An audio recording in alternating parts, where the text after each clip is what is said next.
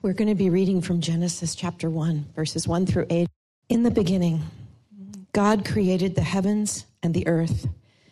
The earth was without form and void, and darkness was over the face of the deep.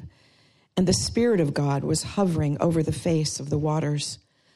And God said, Let there be light. And there was light. And God saw that the light was good, and God separated the light from the darkness. God called the light day, and the darkness he called night. And there was evening, and there was morning, the first day. And God said, Let there be an expanse in the midst of the waters, and let it separate the waters from the waters. And God made the expanse and separated the waters that were under the expanse from the waters that were above the expanse. And it was so. And God called the expanse heaven. And there was evening and there was morning the second day. In this last week, we spent time in Genesis 1 with the creation of the heavens and the earth, and we read a bit of that this morning. Then we spent time in Genesis 2 with the creation of mankind, in Genesis 3 with the fall of mankind, and then in those middle chapters of Genesis 6, 7, 8, 9, God's judgment upon sin with a flood and his covenant promise to save. And then Genesis 11 with this interesting city, uh, the interesting story of the building of the city of Babel and God's scattering of the people by confusing their language. I think the first 11 chapters of Genesis are some of the most compelling, moving chapters in the Bible. In these first chapters, the scene has been set. And what we have then is next week, we have Genesis 12 and the call of Abraham and the covenant promise to bring redemption through his seed. Uh, and many uh, theologians call that the proto evangelion, the first gospel. We have this, this gospel preaching to Eve right in the middle of the curse. And then we have this gospel preaching to Abraham that through him there is one who would establish a final people but this morning we consider the first words. Before we move any further into the story, we consider these words In the beginning, God created the heavens and the earth. That's it. That's all we're going to look at this morning. Now, we're going to go to a couple references throughout Scripture, but I hope you'll keep your Bible open. And even as I'm talking, I hope you'll glance down every once in a while and see. That is a powerful reality worthy of reflection this morning. Heavenly Father, I pray that this reality that in the beginning, God, it does not say in the beginning, Jeremiah.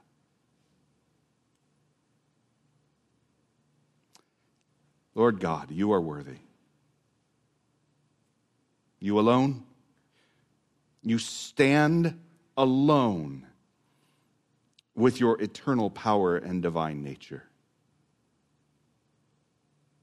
But I pray that this morning your spirit and your great kindness, even the generosity and kindness that we see in creation, has come to us also in redemption.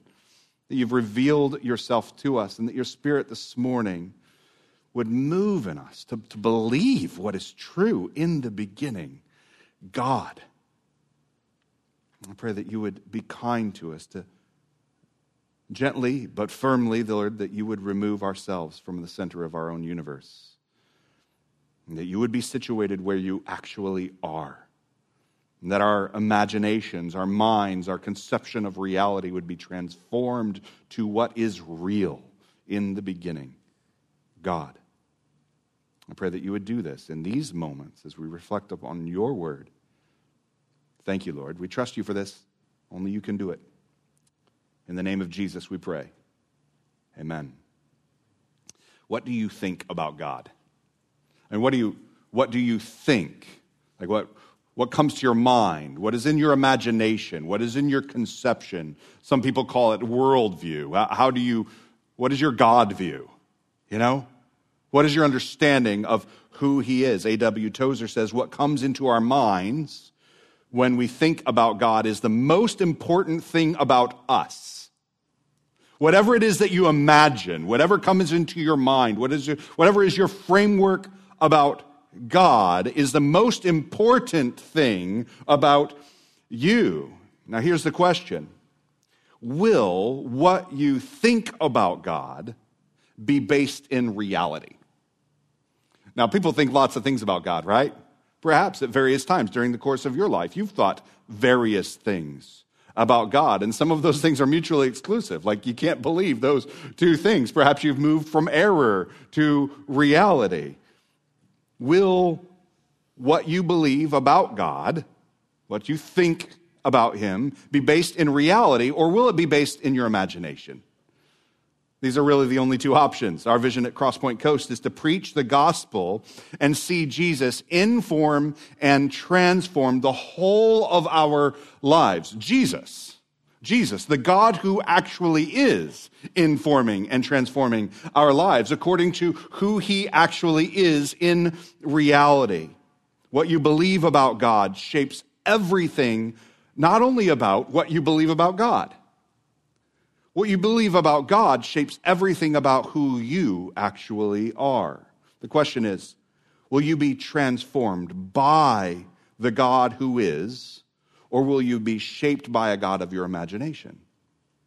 We've been talking about this in a number of different ways in recent weeks. Will you live in a fairyland of your own desires? Or will you live in what is actually real? There's uh, an interesting April Fool's joke many years ago that Google ran uh, this April Fool's, joke. They advertised augmented reality device. They'd previously uh, printed a thing that you could cut out of a cardboard box, uh, uh these cardboard glasses, and then put an Android phone on the other side, and it would serve as sort of this augmented reality device. And then they released this April Fool's joke in which they actually just remove the cardboard part and they just put up these plastic glasses. You can see it here. And here's the, here's the tagline. The odd thing about the Google Plastic is that it isn't, it's not actually augmented reality. There's no computer, there's no screen or anything. The device is just a small box of transparent plastic that you pull up. And the sales pitch went something like this What's realer than real? I mean, how much more augmented can you be than to be augmented to see what actually is, right? I'm sure this just sold out right away. But the opening words of Scripture tell us something. They tell us that there is something realer than what our eyes actually see. There's actually something that we ought to put before our eyes that will give us access not to some augmented artificial reality, but rather there is something that we ought to put before our eyes to see actual reality for what it is. And it begins right here. In the beginning, God created the heavens and the earth. Explore with me a world that is greater than what we know without the revelation of Scripture a world that is actually real, a world that God sees and has told us about. The scriptures are like God fits a sort of augmented reality lens on our eyes and immerses us in real reality. That is, the scriptures give us this key insight that the world in which we live is not all of what actually is. So the Bible becomes the means by which we can truly know both what is around us and the God that made us. You see, apart from the scriptures, all that we can know is that which is around us. And so we could wear our Google plastic or whatever. But with the scriptures, we can know the God who made the world that is around us. A few weeks ago, I mentioned Francis Schaeffer's book, The God Who Is there. And in it, he writes this Regardless of a man's system, he has to live in God's world. Regardless of how you conceive of the world, you cannot escape the fact that you live in the real world the world that is, the world that is the, the world that God created, the heavens and the earth sort of world. The only system that will ever actually make sense of the world is a system that begins with the words, in the beginning, God. Ultimately, you don't get to define God. For this simple reason, He defined you. And there's no circular argument in creation. He defined you. He tells you who He is. And He tells you who you are. And what is this world that you live in? Therefore, to know God is actually the most basic thing through which we know reality. The call this morning is, is really to put on a lens. Yes, to put on a lens, to put on the lens of Scripture that we might see what is real. And this is where the story begins. Genesis 1 1. In the beginning, God created the heavens and the earth. I'm going to share with you three things that I think that this tells us about reality. When I was reflecting on this many years ago, I, I had down the words that this is what tells us that, that this tells us something about three things about God. But oh, it's, it's, it's bigger than that in some ways. It's, it tells us something about God. And in telling us something about God, it tells us something about all that is, all that God made, all that God has done, all that God intends. It tells us not only about creation, it also tells us about purpose and design. Three things that Genesis 1 1 tells us about reality. The first thing, the story is about God. In the beginning, God. One of the most important things about the first pages of a book is that it introduces for us the main characters of the book. And this book has one main character, one main character. Every other character finds their meaning in relationship to that one main character, and that one main character is God. The first relationship that we have to that God is a relationship of creator to created. All of the heavens and the earth and all that is in them has this relationship to God. Create, created creature. He is our God. You may have heard it said that the Bible gives us a, an instruction book you may have conceived as the, of the Bible as an instruction book. And sometimes when you hit hard times, you know, you grab a Bible that you haven't really paid much attention to, and then you open it up and you hope that somewhere on there will be instructions for it, how to handle the situation that you find yourself in today. I've done it. I've done that, right? Have you? Uh, the Bible is an instruction book. It's true, but it's not a random list of sort of to dos for life. The Bible is specifically the instructions of how we can know God. See, if the Bible is an instruction book for your life, then the Bible is about what? Like you. but it says, in the beginning, God. What the Bible gives us is instructions on how to live our lives, yes, but only if that means how to live our lives in light of the God who is. The Bible gives us instructions on how to calibrate our lives to the fullness of reality, and that begins with God. How that reality begins and, and revolves around God, our Maker.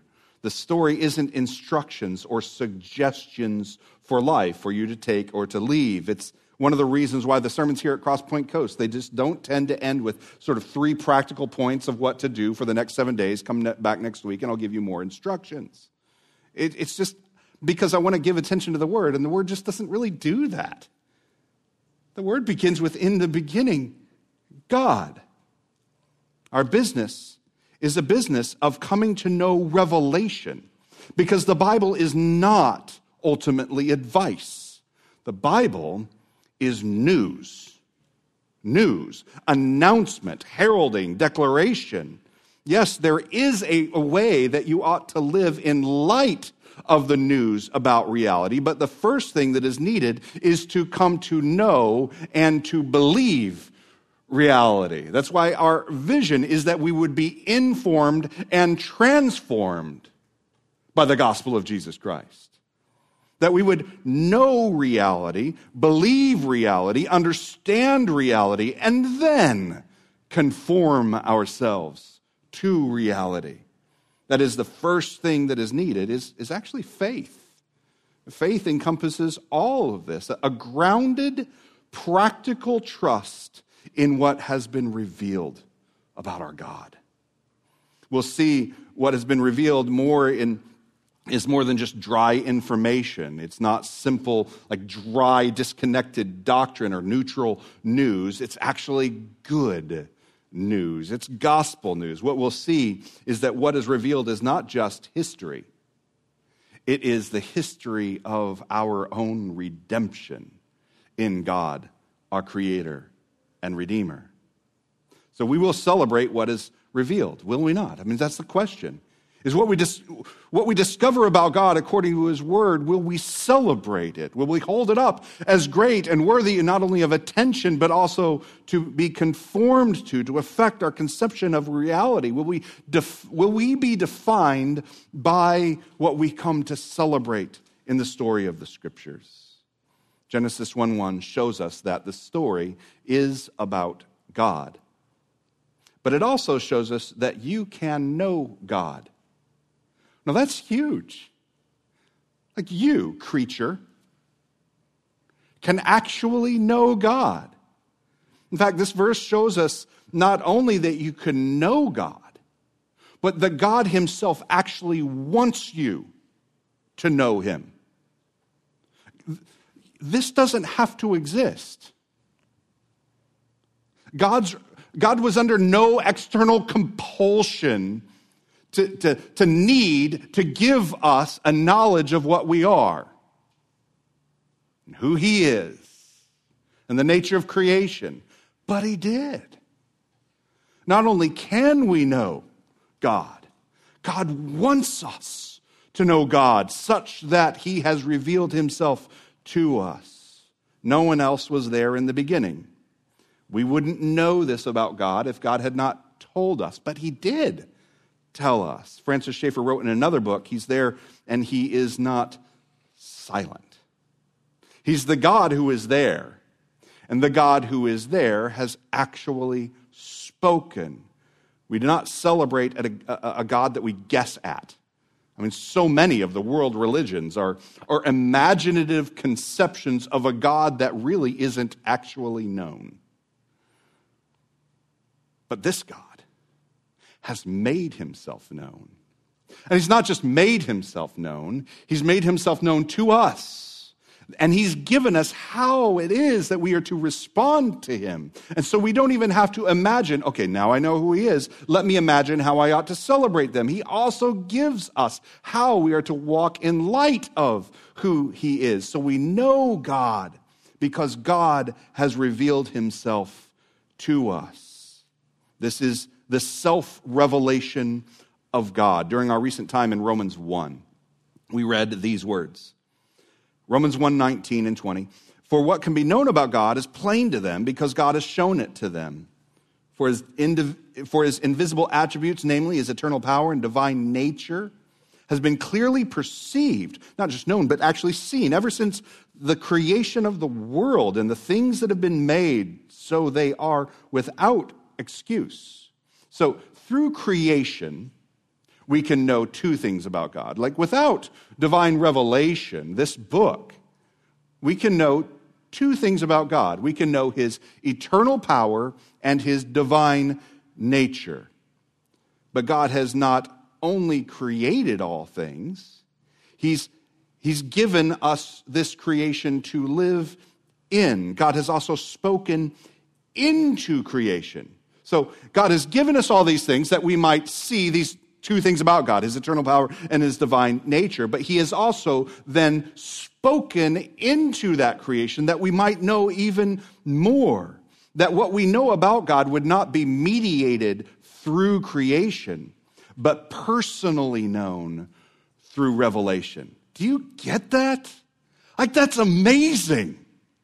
He isn't just the God who made everything and we look around and say, hmm, I can really know a lot about this God by what he made through the mediation of nature. He actually stepped in to be personally known and spoke so that we could know him. We can know God because he's revealed himself. Job says this, Job 11, 7 through 9. Can you find out the deep things of God? Can you find out the limit of the Almighty? It's higher than heaven. What can you do?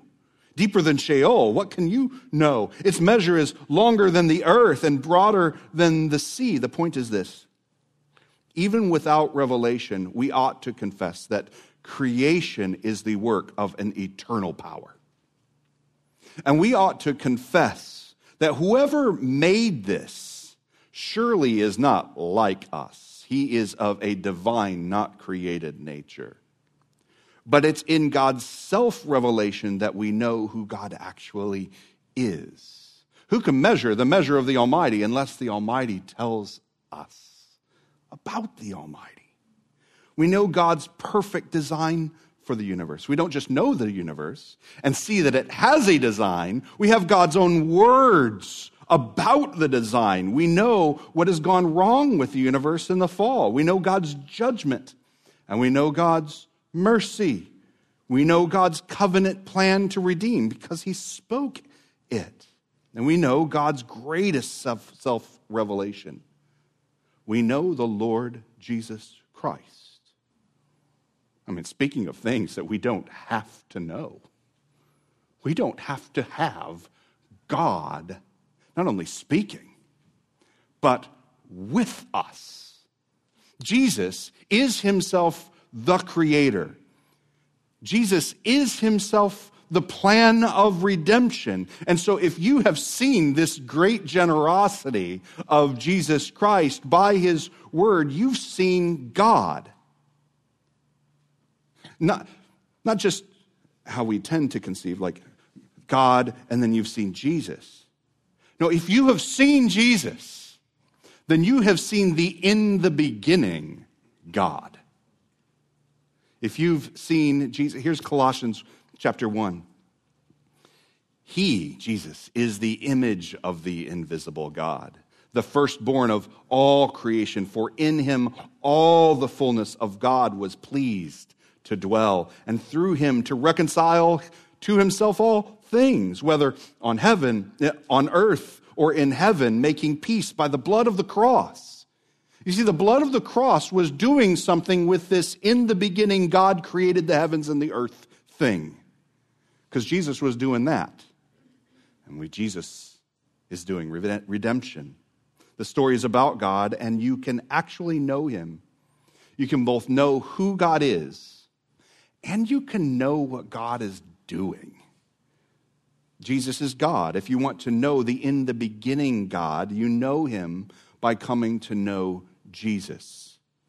Do you want to know what is real? Do you want to know reality? And do you want to live a life grounded in what is real, not a fairyland imaginative life, but do you want your imagination, your conception of reality to be conformed to what is real? Know Jesus. We've seen the essential elements of this gospel play out already in our reading thus far in Genesis. We, God made all things good, right? And that's the story. The word good shows up over and over again in this first chapter. Mankind in, in verse in chapter 2 is the, the pinnacle of creation. Already in chapter 1 it says, So God created man in his own image. In the image of God he created him. Male and female he created them. He gave mankind this privileged seat in creation. Yet by the time we get to Genesis 3, we have man, through the deception of Satan, questioning the authority of the Creator. And what do Adam and Eve do? They fall into sin. And God reveals his judgment upon sin, and that judgment is death. Do you know that? You believe that? Do you live your life as though sin isn't like just something you can do sometimes and not do other times and try harder next time? But do you understand God's own self revelation that, that sin actually has judgment and that judgment is death? It is a cosmic, deep reality, an offense against the Creator. And at the same time, God in the revelation of the curse reveals also redemption. The seed of the woman will crush the head of the serpent. In the following chapters, we see the degradation of mankind into sin. And we're like reading this, and I hope you're, you're like me. And I'm, I'm reading the next couple chapters of Genesis, and I'm like, yeah, that's very familiar. We see God's judgment upon sin in the flood. And yet, we have another sign of God's grace in the rainbow. And God is taking the people that He's made who rebelled against Him in sin, and, and He's going to reconcile them to Himself through the gospel. So ultimately, in Jesus, God has again shown Himself to us and provided the means by which we can be reconciled to our Creator. This is the story that God is telling in this word. Friends, you can know God, but the greatest knowledge, I mean, it's amazing that you can actually know God, the God who actually is, not the God of your imagination, the God of your idolatrous desires, but the God who actually is. But you know, the greatest knowledge is not the knowledge that we possess about God. The greatest knowledge is that we are possessed by God. Now, the greatest knowledge is not merely that we know God, but that we are known by God. I mean, do you know that? God knows you. In fact, there's an even greater knowledge than that. We have the greater knowledge that God has set his love on you. Now, in light of the story that I'm reading here, that's astounding. That's amazing. The holy God of the infinite, eternal, divine God has set his love on me. Now that's knowledge. The story is about God, and you can know him. And you can know that he knows you by name. He is your maker. And by the gospel of Jesus Christ, he can become your redeemer. So you cannot not just know the maker God and his design for the world that you've fallen short of. You can know reconciliation to that God. Genesis 1 1 shows us that the story is about God, and this, you can actually know God. The third thing that Genesis 1 1 tells us is that God alone is God. I know these are basic things. You're like, yeah, you know, like, kind of by definition. We don't live like that. Maybe we should, we spend our whole lives living like maybe I'm God. Maybe my desires are God. My entire culture tells me to follow my heart, not the, the eternal and divine God. And so maybe for a moment we should reflect on something that ought to be obvious to us, but it's not by the way we live our lives. God alone is God one of the first things a story does is to tell us not only the main characters, but also its setting. When did this happen? Where did it happen? Who was there? Well, the time in the beginning. The place, well, the heavens and the earth, like nothing and then the heavens and the earth. And who was there? God. God alone is God. God was before both time and God was before place. God is before the beginning and he is outside of the heavens and the earth. God, infinite, eternal, God alone. A.W. Pink, again, so helpful. In the beginning, God. There was no heaven where his glory is now particularly manifested. There was no earth to engage his attention. There were no angels to sing his praises. There was no universe to be upheld by the word of his power. There was nothing, no one but God. And that not for a day, a year, or an age, but from everlasting. During a past eternity, God was alone, self contained, self sufficient, in need of nothing. God is literally great and majestic for an eternity and created. That's the setting. God alone is God. Everything else is not eternal power. Everything else is not divine nature. There's been many times that I've, I've thought about this God for eternity. And I've gotten physically dizzy thinking about it, like trying to imagine nothing but me. And I get nauseous, like actually sitting on my couch, because there is no such thing as nothing but me. There's like me and my couch at least, some air conditioning and a, four walls. And, and I'm sitting there and I'm trying to imagine just being me. And it makes me nauseous. It gives me the same feeling that I get when I think of dangling just outside of the space station in space. Like nothing but me, eternally falling into nothing. Friends, that's the sort of nightmare that you wake up from before you hit the bottom. Now, I'm not made to be God. I'm not made to float in nothing but me. That's disorienting to me because I'm a creature it turns out. I get dizzy when I think of this because I am not great. I am not majestic. I was not made to dangle outside and above the cosmos. But God was not made. God does not dangle. When you place me in nothing, I dangle and I float because I don't fill up nothing. Not enough. I'm not an eternal power. I'm not of a divine nature, but from eternity past, God was whole. God is full and did not dangle over nothingness because he was full in himself, in all of his own greatness and majesty. There's not God with space around him, there's just God, full and eternal, divine. You could say God was full of himself. Now, you say that about a creature, you say that about a person, you say that about yourself, and it's like an insult, right? You're full of yourself. Why is that an insult? Because you're neither great nor majestic. God is full of himself. It's part of what it means that he is holy. And that's not an insult.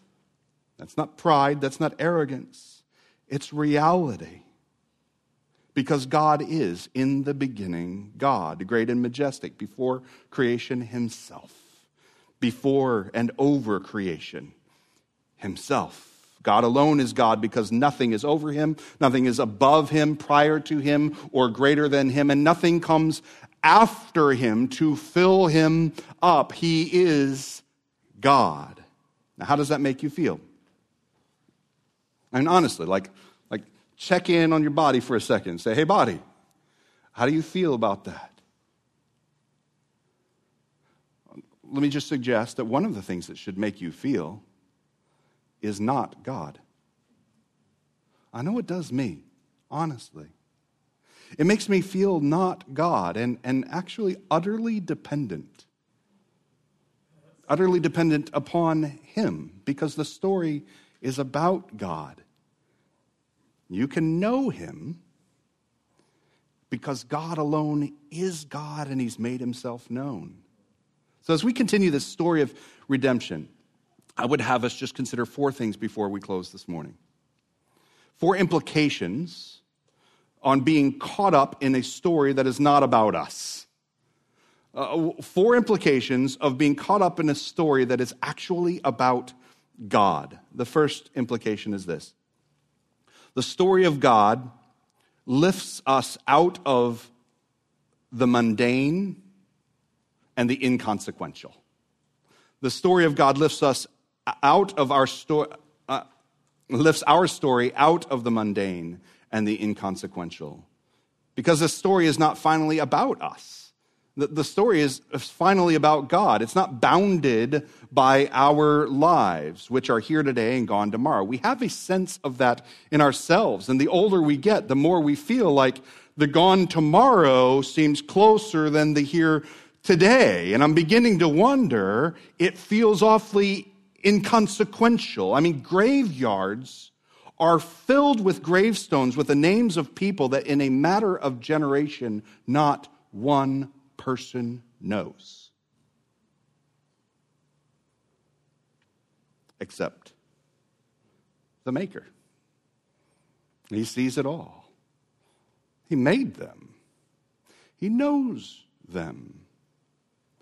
And for those who called upon His name, He redeems them. Some may suggest that their lives are meaningless. No one knows, no one remembers, but God knows. And if the story is about God, and we can know God, and, and God alone is God, then all of a sudden my inconsequential and mundane life can be lifted up and made sense of.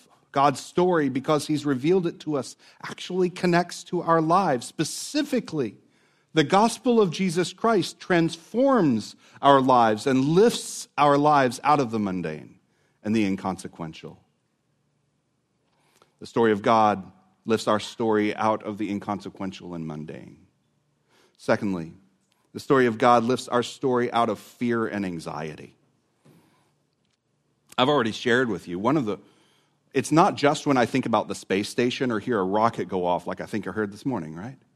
It's not just in those times that I feel deep fear and anxiety. I feel like like everything is happening around me and, and I, I, am not enough. I, I don't know what to grab a hold of because even the things that I grab a hold of and try and hold on to and find a little bit of help from, they themselves are inconsequential and mundane. And I feel a great fear and a thrownness and anxiety. But we can know God. We can be confident that He is utterly in control. No, we are not in control. We in ourselves are floating. But He is in control, and He has told us what He is doing. And by an incredible grace and mercy, He's doing something with us. If we'll trust Him, if we'll place our faith in Him, what He's doing is actually for our good. Therefore, do not be afraid. I told you that the, the Bible is not just a book of advice, the Bible is news. It's not advice. I would recommend don't fear so much. No, I'm telling you, there is a God. He's actually in control, and it's not advice or recommendation for you to take or leave. Do not be afraid. Third, the story of God lifts our story out of self importance. This is just as important, isn't it? God alone is God. I can try to make the whole universe revolve around me and my needs and my wants. I, I can do that. I do. I do do that. But I'm an awfully small particle in the universe. I quite literally made up of awfully small particles. I simply don't carry enough weight in the universe to command the kind of gravity to hold the world together by my needs and my wants. And yet, that's exactly what we try to do. We aren't the center of the universe. And if we were the center of the universe, we do not carry enough gravity, enough weight, and enough glory to hold the universe together. No wonder our worlds are spinning out of control. What if I took my stand not in myself? What if I took my stand on the ground of the Creator Himself? What if I pitched my tent not on my own self importance, but on the glory and the purposes of the God as he has revealed himself, I would find that the whole of the universe is revolving around him. And the whole of the universe is fixed upon him. And I am grounded to him. And if I take all of this together with the gospel that God words, God's word reveals. It really reveals a fourth thing to us, something we've considered a great deal lately that the story of God lifts our story out of idolatry. And really, that's the implication of all of what we've considered so far. Romans chapter 1 was clear. Our default nature is to reject both the Creator and the Redeemer. We reject God's eternal power and his divine nature, and we exalt our fleshly appetites, and we worship the creature rather than the creator. Like, that's our story. It's a good summary of myself on my own. We may or may not have tiny altars and carved images, but we do treat the things that are created as though they were ultimate things that ought to satisfy, lifting us out of the mundane, giving us some groundedness for our anxiety. We treat money and possessions and jobs and health and education and families and so on as if they were the most real thing. But all of these have a beginning. Not one of those things can you say, in the beginning, my career. In the beginning, my family. No. In the beginning, God. All of these things have a beginning and they will all pass away on their own. The second we serve them with our heart, soul, mind, and strength, they become our gods, a God of our own imagination, and we're not living in reality anymore. But God has revealed himself and he's called us to put away idolatry and to follow him in faith. So our sinful, idolatrous ways may be forgiven by the sacrifice of Christ, and our life can be united with him in his divine glory to find new life in Jesus. The call this morning is to lay down all of the striving and submit by faith to reality. In the beginning, God. The Lord is God. The Lord alone, and you can know him. You can begin to make sense of your life because your story is caught up in a greater story, his. So this morning, I do call you to give attention in the coming weeks to the story of God. And as we read together and as we listen to the scriptures together in the history of redemption, and I call you this morning not just to wait until you've heard more, but this morning to believe. That this morning what you would that you would believe what you've already heard. That the Lord makes sense of your life. The only way to be rightly oriented is to be submitted to his glory, his design, his rule, and his grace. Heavenly Father, this is not our default nature. We need your interrupting, intervening grace.